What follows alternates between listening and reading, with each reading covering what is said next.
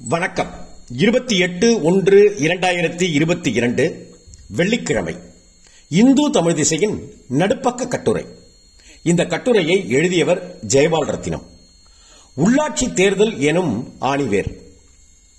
நகர்ப்புற உள்ளாட்சி மன்றங்கள் தங்களது ஆட்சியாளர்களுக்கான தேடலை தொடங்கிவிட்டன.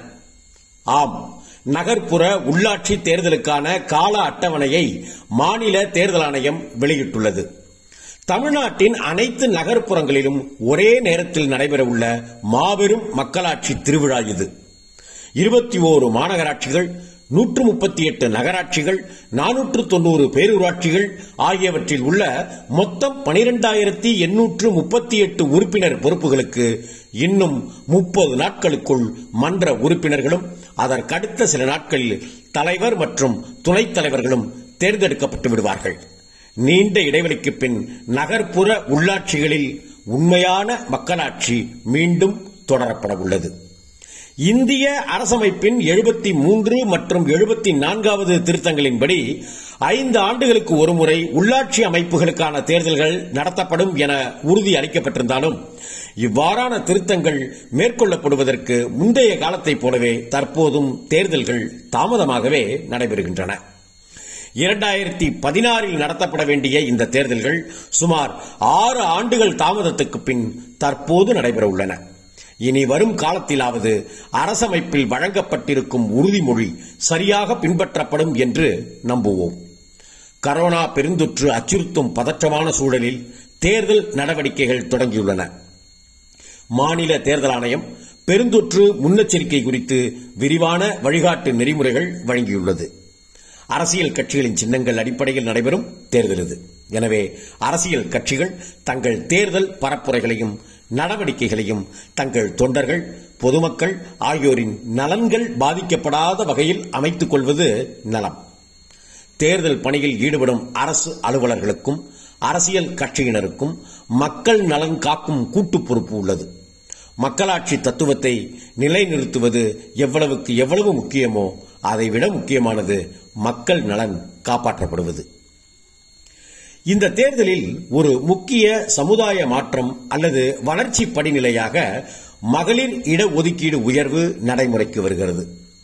கடந்த தேர்தலில் மூன்றில் ஒரு பங்கு என்ற அளவில் இடஒதுக்கீடு பெற்றிருந்த மகளிர் தற்போது மக்கள் தொகையில் தங்களுக்கு உள்ள விகிதாச்சாரத்துக்கு இணையான அளவில் ஐம்பது சதவீத இடஒதுக்கீடு பெற்றுள்ளனர்.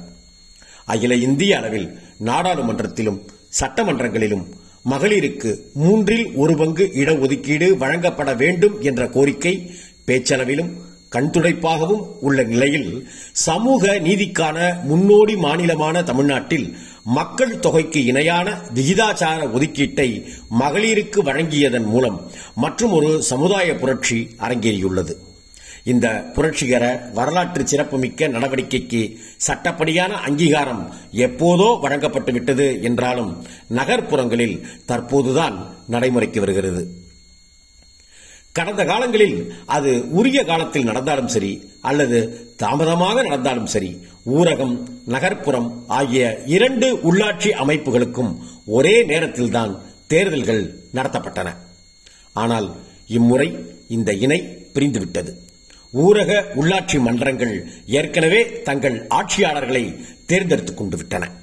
தற்போது நகர்ப்புற உள்ளாட்சி மன்றங்களின் கதவுகள் திறக்கப்பட்டு மக்கள் பிரதிநிதிகளுக்காக காத்திருக்கின்றன. மக்களின் வாழ்வாதார வாழ்க்கை முறைச்சூழல் வேகமாக மாறிக்கொண்டிருக்கிறது. உலகளாவிய நாடு தழுவிய இந்த மாற்றங்களின் தாக்கங்கள் உள்ளாட்சி மன்றங்களின் பொறுப்புகளில் மேலும் மேலும் சுமையை கூட்டி வருகின்றன. மக்கள் பிரதிநிதிகள் இல்லாத சூழல்களிலும் உள்ளாட்சி அமைப்புகள் தொடர்ந்து செயல்படத்தான் செய்கின்றன. ஆனால் அவை பெயரளவிலான அல்லது இயந்திரத்தனமான செயல்பாடுகளாக மட்டுமே அமைகின்றன.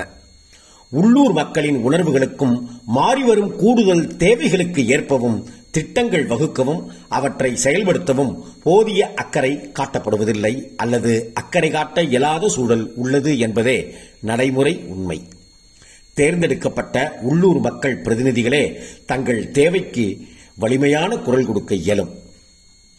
உள்ளாட்சி அமைப்புகளுக்கான தேர்தல்களின் நேரடி பயன்பாடு அடுத்த ஐந்து ஆண்டுகளுக்கான நிர்வாகிகளின் தேர்வு என்பதாக மட்டுமே பார்க்கப்படுகிறது.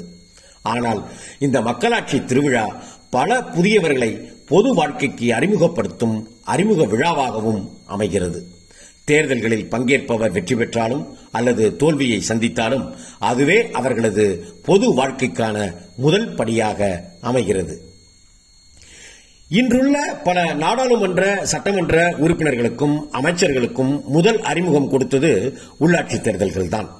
கடந்த காலங்களில் நகர்ப்புற உள்ளாட்சிகள் பெரும் தலைவர்களை நாட்டுக்கு அறிமுகப்படுத்தியுள்ளன. ராஜாஜி பெரியார் போன்றவர்களின் முதல் அறிமுகம் நகர்ப்புற உள்ளாட்சிகளின் பெருந்தலைவர்கள் என்பதாகத்தான் இருந்தது. ஆகவே தற்போது நடைபெறவுள்ள இந்த தேர்தலும் வழக்கம் போல ஆற்றல் மிக்க இளம் தலைவர்களையும் பல புதியவர்களையும் பொது வாழ்க்கைக்கு அழைத்து வரும் என்பது திண்ணம். தேர்ந்தெடுக்கப்படவுள்ள புதிய மக்கள் பிரதிநிதிகளை சந்திக்க நாம் காத்திருப்போம். அதுவரை தமிழ்நாட்டு உள்ளாட்சிகளின் வரலாறு தொன்மை அவற்றின் பொறுப்புகளில் காலந்தோறும் பெற்று வரும் மாற்றங்கள் தற்சமயம் அவை சந்தித்து வரும் சவால்கள் ஆகியவற்றை பற்றி வரும் வாரங்களில் அசை போடுவோம்.